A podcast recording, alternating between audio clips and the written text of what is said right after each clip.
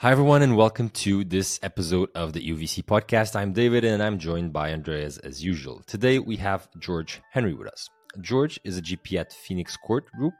Phoenix Court is focused on building global businesses based on innovative science and technology to have the maximum positive impact on society. Local Globe has an established portfolio of more than 60 companies, and notable investments include Melio, TravelPerk, Tide, HiBob, Motorway, Wise, Oxford Nanopore, and AvantArte. At Local Globe, George focuses on marketplaces, e commerce 2.0, SaaS, with a particular focus for SMEs across New Palo Alto. New Palo Alto is a region which encompasses market of 40 million people and is roughly four hours train ride from Phoenix Court's home next to St. Pancras, London. George led the investments into Travel Perk, Rekki, Taster, and Qogita. And if you're listening in and you love our show, you know what to do. Drop us a review, follow the pod, and subscribe at eu.vc. This was their finest hour. Tear down this wall. It's more than just an alliance. This, this is a union of values, values, United and determined, we can serve as a model for other regions of the world. The nature of a problem problem requires a European response. Europe is a story of new beginnings, new new beginnings. Let's start acting, acting, acting, acting. Are you tired of only knowing what European VCs sound like? Mm. Yawn no more. Leap over to eu.vc where the episodes come alive. Now, with every new episode featured in full video, high def, pristine lighting, emotions up close, and men and women who pick their boogers, mm. don't settle for eavesdropping on Europe's best investors. Join the peak show instead at eu.vc. This show is not investment advice, and the hosts of this episode may be invested in the funds and companies featured. So I want to just ask you, George, how exactly does Phoenix Court Group go together with Local Globe and also the fund of fund investments that are happening out of Local Globe, but that's not Local Globe? I think everyone knows the brand Local Globe, but much less Phoenix Court Group. And it's always, always when we talk to GPs that are fundraising, it's like, don't don't local globe do some lp investments as well? What's that what's the fund they do that out of? So please clear this up for us. Yeah happy happy to explain. Uh, i think we started to talk about this recently but we haven't talked uh, a lot about it so maybe there's a bit of uh, confusion. I think first probably reflects the first thing that you know we see ourselves as like as still an entrepreneurial firm like we're building the firm uh, we're innovating and building new products which means that uh, sometimes when you add a new product, you need to explain that product. Sometimes you have a new product that you don't talk much about because first you, you're trying it out. As you said, uh, the firm is probably most known for Local Globe, and Local Globe remains very much the core of what we do, and that's where for us everything starts. Local Globe invests at pre-seed seed. We want to back you know the most exciting founders and companies in Europe, and more specifically about New Palo Alto, which we can come to a, a, a bit later. But at the same time, we see our mission as being a, a long-term neighbor to the founders we back. We want to be a, the best long-term neighbor um, in terms of being a great partner to these to these companies. And so, to be a good long-term neighbor, we wanted to continue to concentrate capital into the most exciting companies that we back at seed. So that's why a couple of years ago we introduced uh, Latitude, which is a breakout fund investing at Series B and onwards. Latitude's mandate is really to double down into the most exciting companies coming out of uh, Local Globe. The difference being that Latitude doesn't lead. So with Local Globe, we very much see our role as like leading pre-seed or seed rounds. Latitude would invest at Series B, but uh, wouldn't lead. But it's uh, for us, it's a way to continue the journey with the companies. Like I said, like concentrating uh, more capital in those companies. And then more recently, we've been uh, introducing our solar fund for two reasons. One of them is the same same philosophy and ideas, being able, as those companies, as we have a pipeline of companies approaching uh, IPOs, we want to be able to invest in the pre-IPO round of those companies and hold the, the shares from from Solar.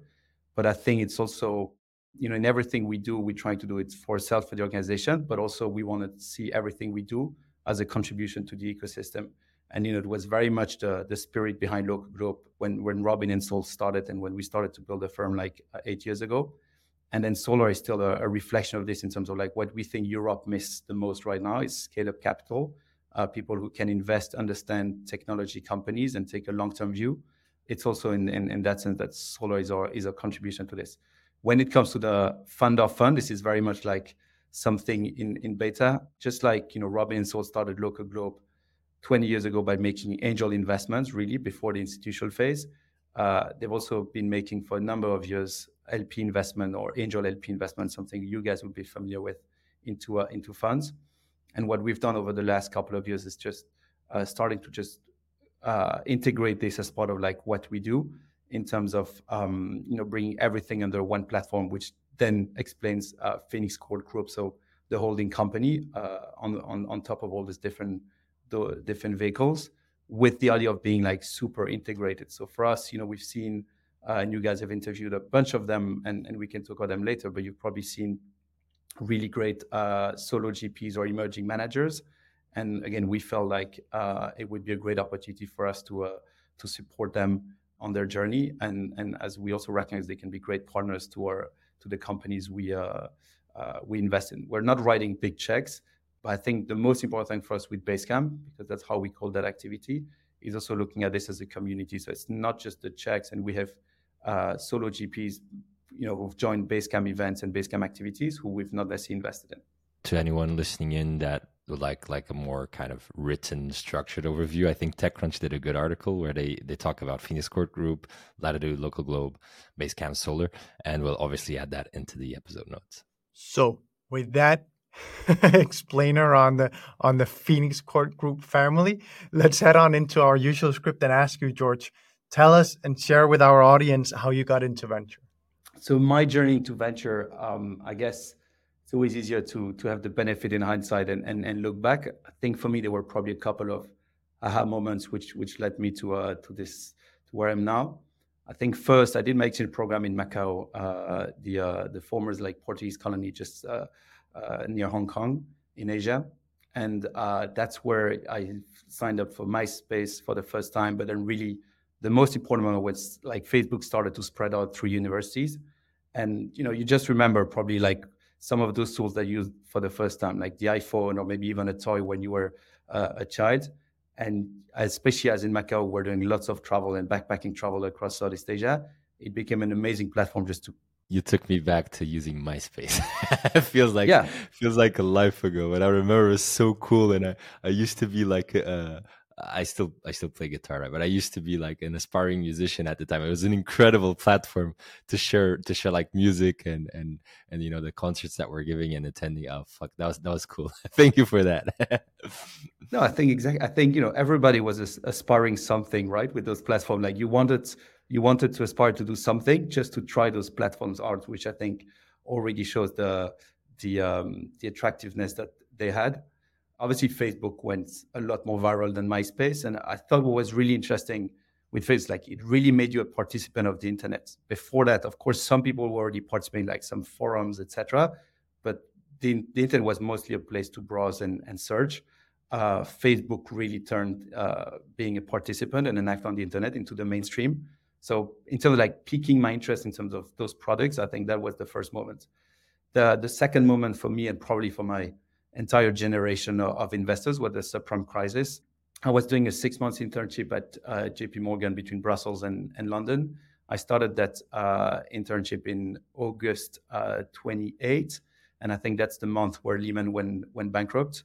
And you know, the big story behind the subprime and the great financial crisis was obviously how finance had become completely disconnected from the real economy. Like people had started to build, sell, invest in those structured products which maybe serve a purpose in, in the financial markets. But I think, again, what piqued my interest was more trying to understand the connection between finance and, and the real economy. So, what I did after this internship with two of my best friends, we uh, backpacked across South America and did uh, kind of a reporting and movie around uh, entrepreneurs and trying to highlight how they had fund themselves. And you know, a lot of them were like social entrepreneurs, so really people who are trying to build something new, something innovative in very challenging markets and really against all odds and trying to understand like how they fund themselves, whether it was like grant, debt, sometimes like social funds investing in them, etc. And I think that project did two things for me. It got me closer to uh, you know amazing entrepreneurs and like I said, people building companies in very difficult market conditions. But also, he, we you know we built a website, we started to uh, post on Twitter. We had our, our, Vimeo and YouTube accounts for the videos we're making. We're trying to edit videos on the go. And again, so experimenting and playing with those tools, but also seeing the power in terms of like reaching a new audience and, and for people to follow us almost like daily around this trip. After this, I went to Bain as a management consultant, uh, you know, because I, I just wanted to learn about like the inside of businesses after after studying it. But very quickly at Bain, what I worked on like super interesting projects. I was spending my evenings or what was left of my evenings on, on Twitter and reading TechCrunch, etc. You know, it was also the start of what I would call like the YC culture. The social network movie came out. It was just something extremely like uh, inspiring and aspiring to to to join startup. And I think it was really a cultural moment on the back of the financial crisis where I think you know innovation shift from finance to software people were innovating a lot with like financial products and now people wanted to innovate really with software. And so you know the pool became like extremely strong. I was fascinated by airbnb. I thought it was the coolest business ever. Uh, their branding their photos the idea of like the peer-to-peer economy and peer-to-peer marketplaces. So with a friend of mine we started a peer-to-peer marketplace for local activities which we first did in brussels. But you know brussels is a small city so reaching liquidity was was probably easier and then we moved to London, which obviously it was a much, much harder challenge. And we realized London didn't really lack a supply of, of new activities. It was more about distribution, selling those activities. So the business became like really hard to scale.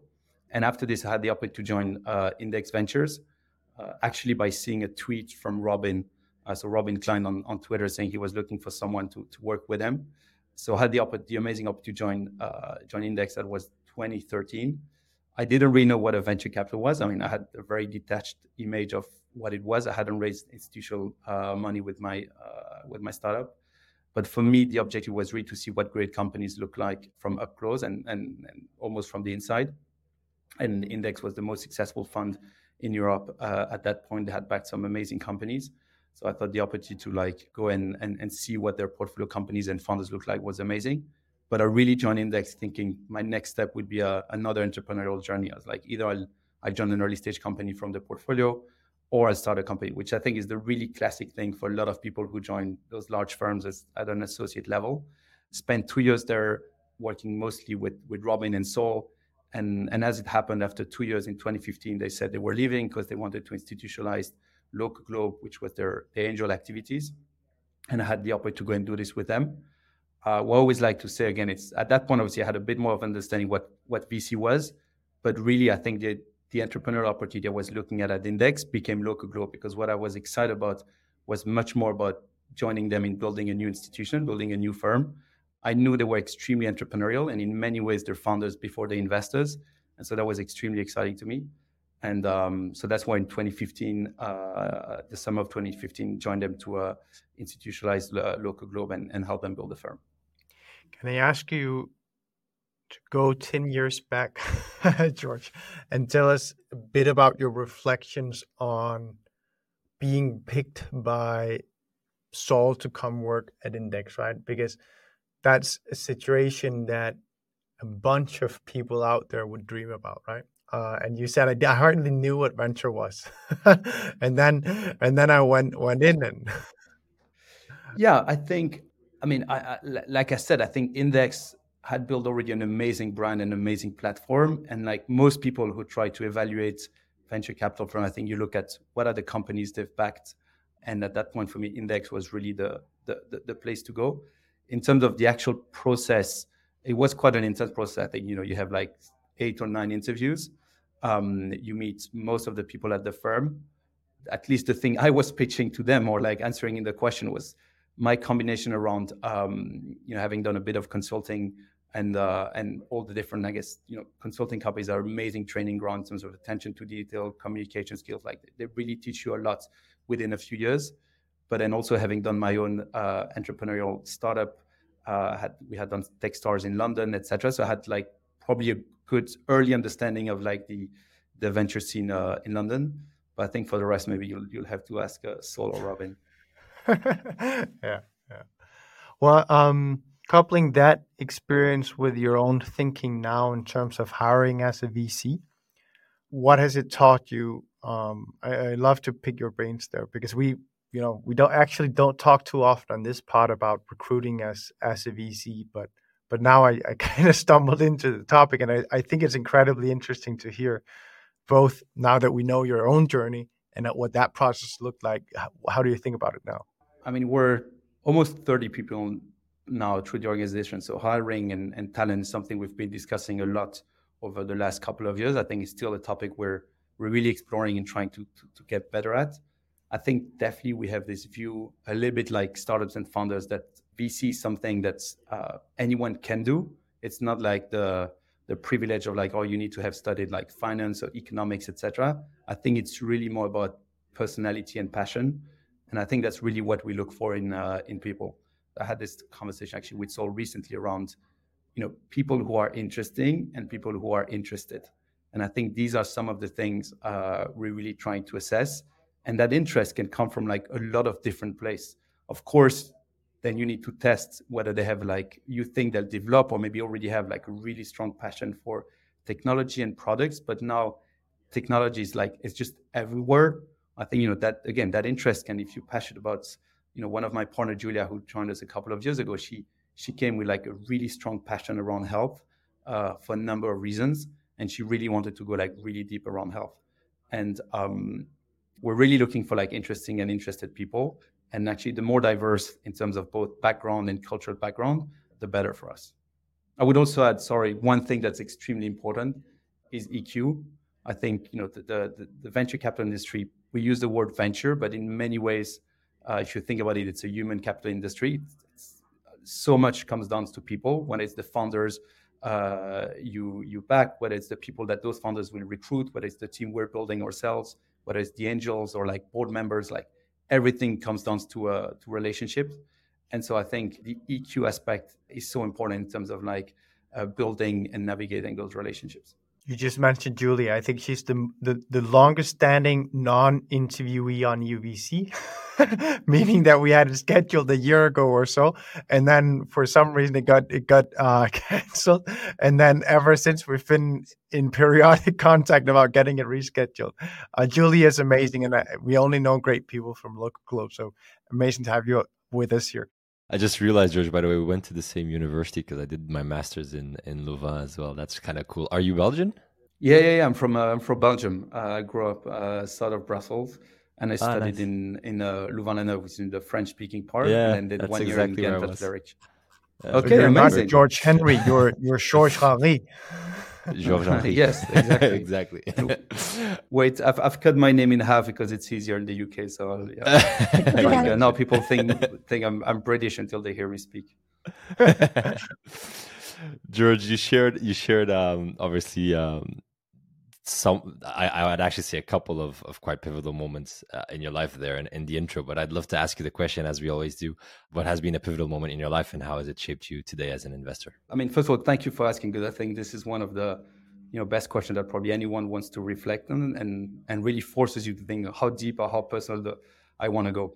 Uh, i think i've already mentioned the but i think this is more like for my entire generation. But I think the subprime crisis and great financial crisis was a really interesting point in time for uh, for this generation, the current generation of, of investors, because it, it really shifted a lot of the focus and the talent from finance to to technology. But then if it's about me, and it's uh, you know probably uh, share something a bit more personal, and probably the most personal thing I, I can share. So when I was four years old, or about to turn four years old, my older sister, who was about to turn six, died in, a, in an accident where, where I was there. And obviously, it's the worst that can uh, that can happen. You know, I remember uh, the day itself. I remember the day afterwards, and so it's just been with me uh, ever since. But I really have to give credit to my parents because I had a very happy childhood. And you know, you would expect maybe this happens and so many things like you don't recover, whether it's as a family, as a couple, as a child. It was really like uh, a very happy childhood. And I think they really showed me that the worst can happen and you can still hope and take the best out of it. I think it's been an amazing lesson in terms of like just keep believing, being optimistic, taking a long term view, because obviously grief takes a lot of time. I mean, it never disappears. You know, endurance is, is one of my favorite words. And I think grief is the ultimate endurance exercise because it's uh, uh, it doesn't go away. But the reason why I love this idea of endurance is like it combines patience because you got to be patient, but you always move forward. Like you never stops. You keep moving. And so yeah, so it's been Uh, you know, I also I think it makes you appreciate life at a very young age, because one uh, definitely one of the things I was always asking myself is like, you know, why would uh, someone who's six uh, would would have to you know leave this this earth so so so early on, while I'm I'm here. Um, so in terms of like really trying to make the most of it, it's it's the almost a daily reminder that uh, that I really want to make the most of it. So yeah, and then I think it, you take it everywhere with you, professionally, uh, socially, like all the relationship you try to build. And when it comes to this industry specifically, I think you know venture capital is very much an endurance game. Hopefully, it's uh, it's something I try to uh, to to use and apply as well. George, thanks thanks for sharing. And I know we have a we have a shout out segment later on, but that's very VC specific. I think here we should give a shout out to your parents. I think that is that is granted amazing. Uh, are you? Uh, I'm going to completely sidetrack the script here. Are you are you religious? How, has has this impacted your views on religion and and spirituality? Great question. Yes, I was raised a Catholic, uh, and I think my parents uh, were very very spiritual. I think the thing that really mattered uh, for us and for me was just believing that she's there. You know, and and and I think honestly, in terms of like what's the actual religion, it was more the idea of uh, you know sh- she's there, she's with you and of course, I think in around the topic of death and grief, there are lots of things think you don't really understand. And I think just this appreciation that there is something that's just beyond you potentially, but it's there. And um, and again, I think it's just certain things are not. You know, I think as humans, we're we're incredibly driven in trying to control everything, and in a way, it's it's amazing because that's what leads to so much innovation, right? Like you, you look at it now uh, there's like enormous uh, challenge related to like climate uh, change. You know, the, the, humans want to control that problem, so we have a default to control, which, like I said, is a really positive thing. But I think still recognizing that sometimes there's certain things we can't fully understand, and they might be beyond us. There's also a sense of of humility, which just challenges like uh, constantly. Are you a parent now yourself? Uh, yes, I have three uh, three young girls. I have a feeling that, given your age, I have a feeling if you have three now, then the answer to to the question I was about to ask is pretty self-evident. How has it shaped you in terms of thinking about family yourself now, and and and also work-life balance? Because I think venture can be all consuming, right? Um, so I'd be I'd love to hear how you reflect on that. Yeah, I mean, family is amazing. Uh, I grew up, um, so my parents had five children, but uh, so you know, my, my, my sister was the first one, I was the second. Then after they, they had another uh, three. Um, so I grew up in a in a large uh, in a large family, and I've, I think I've always enjoyed this kind of like happy chaos. Um, so yeah, I think you know becoming a parent for me and, and for my wife uh, was definitely something we both aspired to. I think that the amazing thing with kids is they really bring the best out of you.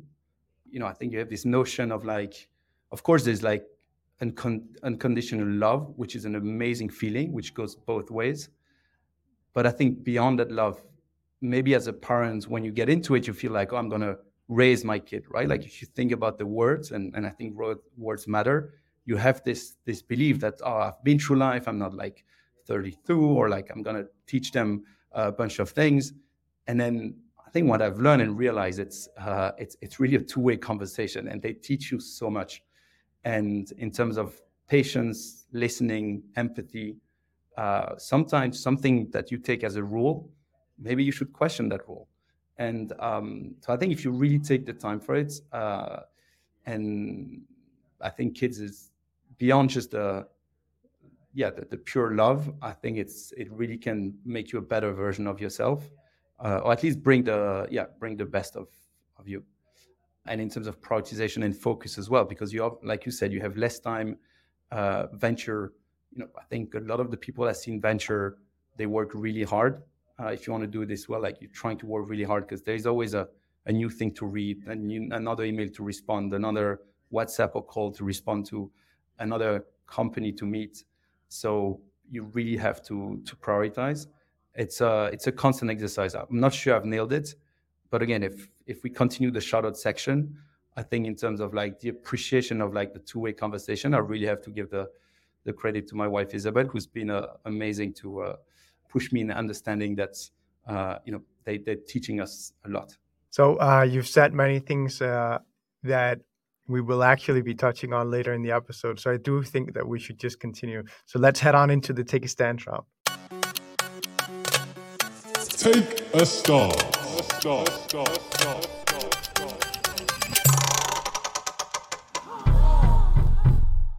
Now, I'd love to ask you to comment on this quote by Simon Lohman. And the quote goes as follows Europe will not sleep through the next technology wave. And what I mean with that is actually the AI platform shift that we have at the moment. Yeah, I mean, I think I've picked that quote not because I disagree with it, but because I strongly, strongly uh, agree with it. I think, uh, you know, we're extremely long Europe. I think Europe, even at, at a high level, even before we start talking about startup, is an amazing and inspiring project.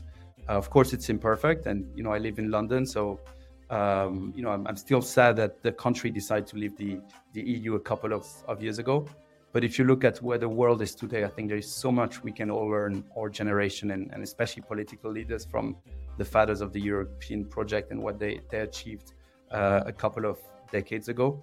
So I think just in itself, like recognizing, even if it's imperfect, and even if people will always argue about things that can get better, and I'm definitely not, you know, an expert in politics, so I'm, I'm not sure I would have a strong view, but I just think this if you look again, take a long term view, but more looking at the past, where Europe was less than 100 years ago and where it is today, they, you know, for me, there is no other way to look at it. Say like it's it's it's an amazing uh, achievement. Putting the politics aside, I think as a market for venture, Europe for which a long for a long time was considered as a frontier market, and again, that's where I need to give so much credit to uh, to my partners Saul and Robin because I think they saw it and they advocated for it for so long before it was uh, it was obvious to most. But you know, Europe is, is an extremely exciting market, which we've now seen over the last couple of years with, with some amazing companies. But I think Europe is really interesting uh, at this point and going forward for two things. I think it has amazing raw ingredients and raw talents. It has amazing universities. It has amazing people and talents. It has amazing companies. It has amazing social values. It has it has funding. You know, there's lots of people with a lot of money in Europe. I think there is a second thing which maybe is slightly more intangible, but there is there is an yeah set of like in, intangible values and social values in Europe, which are I think extremely strong, but also very well suited for where the world is heading with technology. Whether if you even if you look at the history around like philosophy and some of the social science, which I think as we try to understand our role and positions toward machines, is going to become uh, even more important. The appreciation for design, for beauty, for the arts, there's amazing cultural heritage in, in Europe. And I think if you blend this together, this amazing raw talent and raw capabilities with this very strong cultural values and heritage, I think you know it can produce amazing thing. And we've started to see it in, in the last couple of years. If you take AI specifically, as you said, you know, DeepMind was arguably one of the real and there was ARM before that, but DeepMind was arguably one of the first breakout AI company, but it had to be acquired to really scale. And I think that's where it shows where Europe still has a long way to go. And I think I was referring to it when I introduced the platform and why we we, we launched Solar is because we think right now um, where Europe needs some of the most help is at the scale up level. There is like really strong emerging scene at the early stage. But in terms of having people having the vision and the resources to back some of those projects long term, Europe really needs to up its game. And if you look at it, when amazing companies go public and they go public outside of Europe, and then the investors who back those companies are pension funds who sit outside of Europe, in, in a way, and it's a line we've used internally at at, uh, at and, and, and within the group, it's we're selling a future. Like you know, we're generating returns for people who don't live here, while we've done all the hard work of creating those companies, backing those companies, etc. And you look at ChatGPT today, I think there's no reason to believe ChatGPT could not have been born uh, in Europe. Maybe DeepMind could have been ChatGPT, right? And I know with if you can do lots of things, but what's for sure is, of course, uh, the European company wouldn't have had the resources to really scale, and, and that's why you see like the the way uh, ChatGPT has ma- uh, um, managed to scale through partnerships and, and investments. But you know, we had DeepMind, we had SwiftKey, which Microsoft acquired, by the way. But I think you also see through through other industries, like see what's going on in Paris, which is catching up with London. And I think it's amazing to see what's happening in Paris.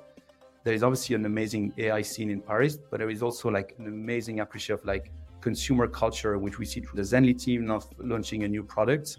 And I don't think it's it's a coincidence. Like I was reading recently, I think 40% of the Paris Stock Exchange or like CAC 40 is uh, related to like uh, luxury fashion and, and, and beauty. Uh, you even have, I think, Coty, a US company, doing a dual listing in Paris because they recognize it as like uh, almost a thematic market uh, stock exchange. So yeah, I think look look all around and, and, and you see all this potential and, and start to see evidence that this potential is coming to life. And then yeah, happy to talk more specifically about New Palo Alto, but uh, maybe that's for for a later question.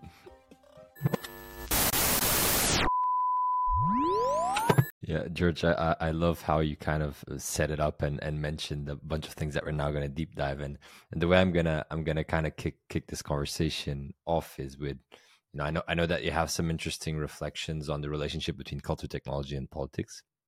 And of course, I'd love to, to ask you to expand on that and how it actually affects your own views on on on the way you invest and how you think about your strategy. But maybe also throw in an extra topic in there, which is well if if if you share that view, one could argue that tech investors have an underlying responsibility because they are impacting culture and politics. And do you do you think that the cohort of European venture investors that we have today are up to that responsibility and are they accountable for that? For sure. I mean, I, I don't want to speak on behalf of, of everyone, but at least I think the conversations we have internally, and again, you were going back to like, uh, you know, who are the kind of people we want to hire? I think that sense of like mission and purpose and being extremely aligned around like the long-term mission of what we want to achieve as a firm and the and, and the companies that we back what we want them to achieve. I think that, that this sense of alignment is extremely important. I think you see a lot of people trying to focus around some of the hardest problems and opportunities, right? Whether it's around climate, it's around health. So I think that's the amazing thing with what has changed in the VC industry. It used to be almost a retirement job, right? People had done, uh, you know, a couple of companies, operators. They had, um, and in many ways, you need those people because they have amazing experience in building businesses.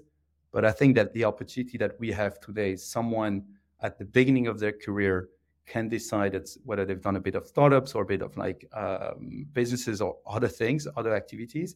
Say, you know, I really want to back some of the most exciting companies. I'm really passionate about innovation and the impact those companies can have on the world it really allows the investors to take the long-term view alongside those companies because in many ways you're you're betting those your own career on on these investments right? The feedback loop is so long in venture that you need to be aligned with the long-term potential of those companies. So i think that sense of like mission and purpose driven related to the to the industry is is definitely growing yeah. And george i want to ask you to uh, expand on this uh, you know this this view you have of the relationship between politics tech and culture. Do, lay it on us. I'd love to hear you expand on that. Yeah so i think it was um, triggered partly with a conversation with a friend of mine who is uh, uh, in the culture industry. Like he produces music um, he created a foundation related to climate etc so he spends a lot of time thinking about culture.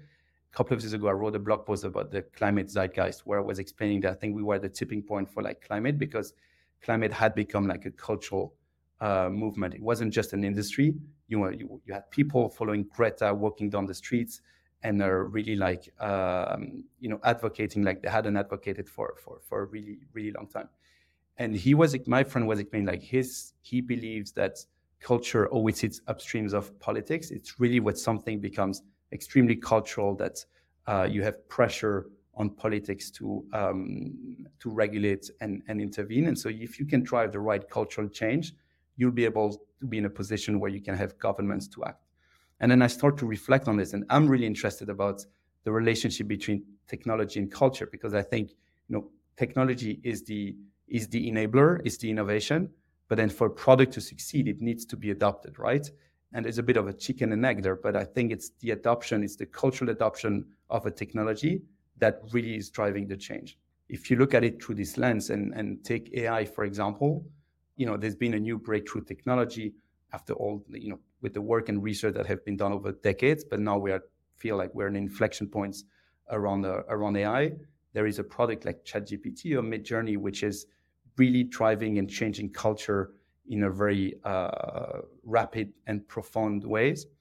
and then you have governments looking at AI and saying, like, we need we need to regulate this thing or we need to understand it. And I think in a way the path is becoming shorter and shorter. Like if you look at the the time that it took for uh, some governments to really start to understand the potential of impact of like social media and social net- networks or other businesses that were like changing industries in profound ways. Now I think it's going much faster. I think in many ways it's a positive because I think the more you can have conversations, and you know I'm, I'm really using conversation, not immediately regulations, but I think the more you can have conversations between all the different sectors at an early stage, I think the better. It doesn't mean everything is to get regulated too quickly because I think you can also then slow down innovation. But that's where again, if we invest in the new breakthrough technologies, of course we have a, we really have a responsibility in terms of uh, what we look at and, and, and what um, what we're investing in. And I think that's what partly makes us excited about again Europe and, and New Palo Alto. So as you described, the forward train ride from London. I think the proximity you have between the talent, the science, the innovation, the cultural industries, and the governments. I think in the age where we're at now, it's um, it's an opportunity because again, look at the AI Safety Summit that was organized a couple of weeks ago in the UK. I think it was a great example and great reflection of like the proximity of all these disciplines being able to come together and have a constructive conversation. Did you attend, George? Nope, I wasn't invited. Ah, what the fuck? uh, uh, your friends at Index, where I saw that uh, on the Rishi Rishi Sunak and uh, Elon Musk talk. Um, uh, so I have I have a question on the topic of AI and its and tech's impact on culture and vice versa. If we think back to when venture created or really amplified social media and put money behind the likes of Facebook, um, we really ended up creating something that has altered how almost anything policy wise and culture wise uh, uh, is developed in in our, in our societies and that was to a large extent probably first seen by the VCs that plowed millions of, of dollars into those companies. I think it's fair to argue that we're at the same place with AI. And in our small, narrow uh, world of venture, we talk a lot about the opportunities of AI. We talk some about the threats. Then we have government that talks some, I think, about regulation, but not as much as I'd maybe like, at least not publicly. I know that a lot happens behind the scenes, but we're not seeing it in the public discourse. And I'm thinking, where do you see the role both for yourself but also for your colleagues in venture in terms of picking up the mantle and actually using our voice to try and talk about what AI actually means for the future uh, and, and, for society and for the individuals. Because I think that's in the end where we're putting money, right? That's what we're putting money into come make, make come to fruition. Um, so we're creating that world and, and, and financing it. Are we being open enough or, or blunt enough candid enough about what type of future we might be creating? No, I think it's a it's a great question, uh, and uh, it could probably make for a really long conversation. Uh, I think we can always be more open. I think that's a danger. It's something really hard in in our industries. Like, you know, we live a bit in a bubble, and sometimes you think that what we what we see, the products we play with, the thing we discuss, the things we read, we take it for granted that's like uh, it's equally distributed, but the reality it's, it's not. And I think it's part of our responsibility to try, you know, democratize and uh, share those uh, those perspectives. And that's where, in a way, as a um, you know, the VC compared to some of the other you know asset allocations industry, like it's, it's quite amazing. It's very open. There's lots of content. People really talk about what they do. So I think that's a great opportunity around AI specifically. That you were asking about the summit, like the week of the summit we helped co-organize what we call like AI fringe events, which became like a distributed, uh, you know, conference where you had all sorts of like AI mini talk conferences happening during the week of the summit at the British Library, at the Crick, at our office. We hosted a couple of talks, etc. And where the idea was really to bring together corporate, the civil society, and just have an open conversation about AI. And again, I think to go back when I introduced the platform, I think this connection between really what we do for ourselves as an organization because we think we think that's the right thing to do but also part of the right thing to do is trying to contribute to the ecosystem to us that, that that's how we um, i think that's how we look at it. What i think is really interesting with ai is like the speed at which some of those products have uh, been distributed right? Like i remember there were some companies like let's go back to airbnb. It feels like for three years i knew about airbnb and my friends like didn't know about it. I was like how, how come you can't know about airbnb? And here i'm amazed like chat gpt not only people know about it but people are already using it daily. I'm always surprised when i ask my friends like are you paying for it? The number of like chat gpt plus subscribers etc so again in a way it's it's uh, it's a positive because i think sometimes playing with this technology is the best way to understand it and and and then have a conversation about it. But yeah i think we can always be more open. But i think in terms of open not only amongst ourselves but really bringing a lot of parties to the table whether it's politics whether it's industries uh, whether it's universities that's the key thing around the, the conversation George, I'm now, I'm now going to take us into the shout out segment because, in the interest of time, we can't continue with this conversation for too long, but hopefully, we can revisit this in the future.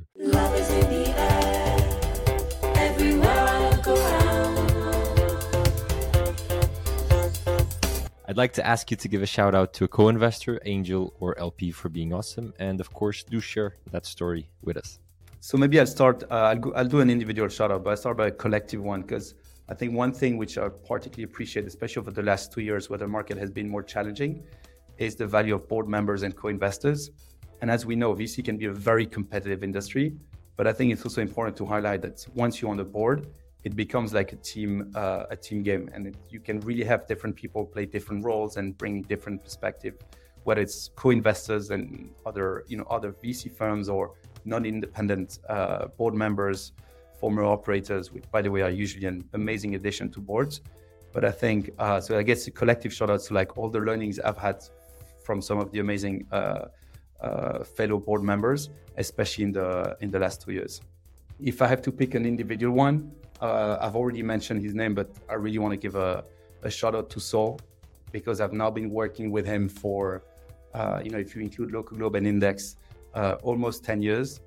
I first read about him or knew about him when I read a, uh, an interview in the FT where he was in Estonia talking about Airply.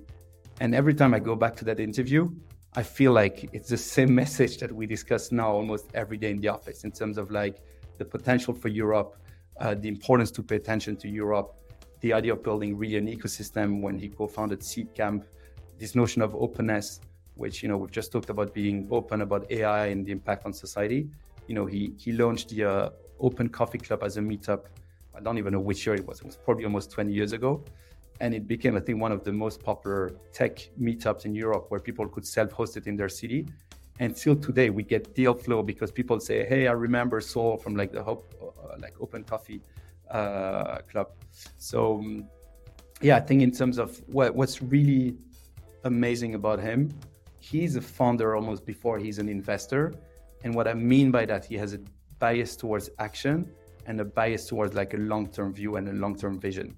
And the way I always like to describe him is like if you take the uh, uh, think different motto of, of Apple you know, Saul is very much like this. It's like think different. And whenever I'm in a situation where I'm like, hmm, what should I do?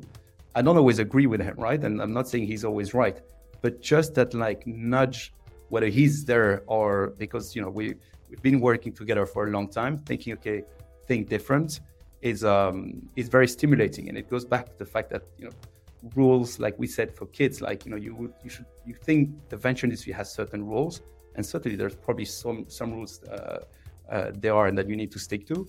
But there's probably a bunch of rules that you know you don't necessarily need to stick to.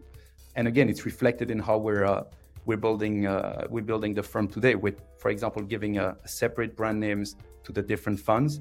It's uh, it's because we want people to understand local globe commitment to seed, and that's where for us the journey starts with companies. We're not a multi-stage firms trying to invest at like every single stage. You know, our reason to exist is local globe, and if we do our job well at local globe, then we'll be able to invest capital from Latitude and Will Solar because we'll be in some of those companies. We will go on this uh, on this journey. But I think again, it's it's very different, and and I think there there are other ways where that that think different is reflected in how we're being structured. Like from very early on, we set up a foundation as part of the, uh, which I should have mentioned as part of the uh, platform and, and uh, group company. And the foundation gets 10% uh, of our annual profits from the management company and then 2% of carry of every fund. And right now, we've mostly backed local organizations like school NGOs from our neighborhood. Again, going back to the mission of being a good long term neighbor, it can be digitally in terms of like partnering with amazing founders uh, in, in New Palo Alto, but it can also be physically with our physical neighborhoods and we treat the investment those foundations just like a seed investment. We think, you know, see a great organization with some great people at, at the head of these organizations with a long-term mission, and then we make a commitment from the from the foundation. And again, I think it's very it's very unique, and it could only be born out of the think different uh, mentality. Now let's head on into our three biggest learning ses- section, and I want to ask you just to tell us what have been the three most important learnings for you in your last 10 years? This probably going to be a bit repetitive. I think I've already mentioned, like, you know, kids bringing the best out of you, which uh, is the first one that comes to mind for me. Um, I think the second is the the power of vulnerability. I think you know you you come out of university, you're very driven, you're very ambitious, you want to do things, you start working, maybe you do a company or you do like a really high demanding job, and like you're pushing, you're pushing, and there's again a sense of like a strength that you want to communicate. And I think actually learning that sometimes showing your vulnerable side is uh, is is extremely powerful. Uh, I had a friend who worked at Apple under uh, Angela Ahrendts. Sorry if I mispronounce her her surname, but she was uh, she's ex Burberry and, and led some of their uh, retail transformation. And he said she was the most amazing uh, leader he ever worked for, and asked him why. And he said she was not afraid of being vulnerable. And he it built like so much trust with her team. And so i think that's something it's i've, I've really tried to uh, to apply. And again like when you guys ask me what's your most pivotal moment you know i'm I, am i am happy to share that maybe you know the, the, the very personal uh, story I share because I think it's uh, it's important for people to really understand who you are and why certain things are important to you or why you might react to certain things in certain ways. And then finally, I think this feeling of like uh, saying no, which is a thing that's quite hard for me, but I'm really trying to learn and nurture. But again, in, in, in this industry, like when you get into it, you feel like you have to say yes a lot, right? Because people, if you say no too much, they won't send you companies. If you say no to too many meetings, they, will, they won't want to meet with you or catch up, uh, etc.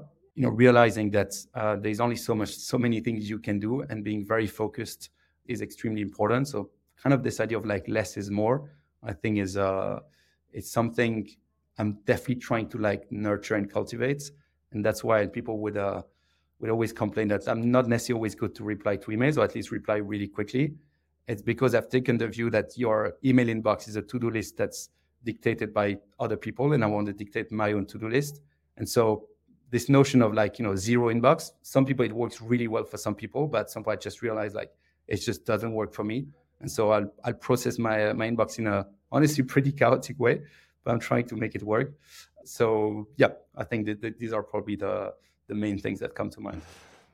Yeah, George, if I may, as a listener, I, I, think there's a fourth one, at least that I retain from hearing and participating in this in this interview, which is rules are made to be questioned, both in venture and in life. Because you mentioned this when reflecting on parenting, but you also mentioned this when shouting out to, to Saul. Yeah, no, I think definitely, and you know, I think the people we work with every day and the founders, that's basically what they do. They just rethink the rules of of industry. So I think keeping that mindset, but that's that.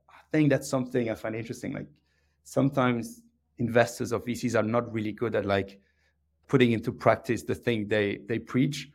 And and again, it goes back for us this notion of like building the firm and building the organization is something that we feel also aligns us with some of the founders because we're trying to challenge ourselves and you know there are things we don't do well but we're trying to get better and improve it sometimes still feels like a cottage industry and we love our, our rule of thumbs right it's so easy to navigate the world like that anyway now it's time for the quick fire round where i'll ask you a quick uh, three quick answer questions and now the quick fire round quick fire quick fire quick fire quick fire quick fire quick fire